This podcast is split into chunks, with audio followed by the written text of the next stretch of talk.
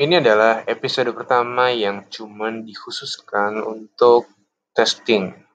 Jadi ini nggak ada isinya ya. Kalau ternyata nggak jelas dan teman-teman mau stop mendengarkan ini juga nggak apa-apa. Tapi yang pasti di episode selanjutnya kita akan bahas mulai dari hal-hal kecil yang sering kali luput dari perhatian kita ketika kita berinteraksi dengan orang lain, ketika kita menyimpulkan sesuatu, ketika kita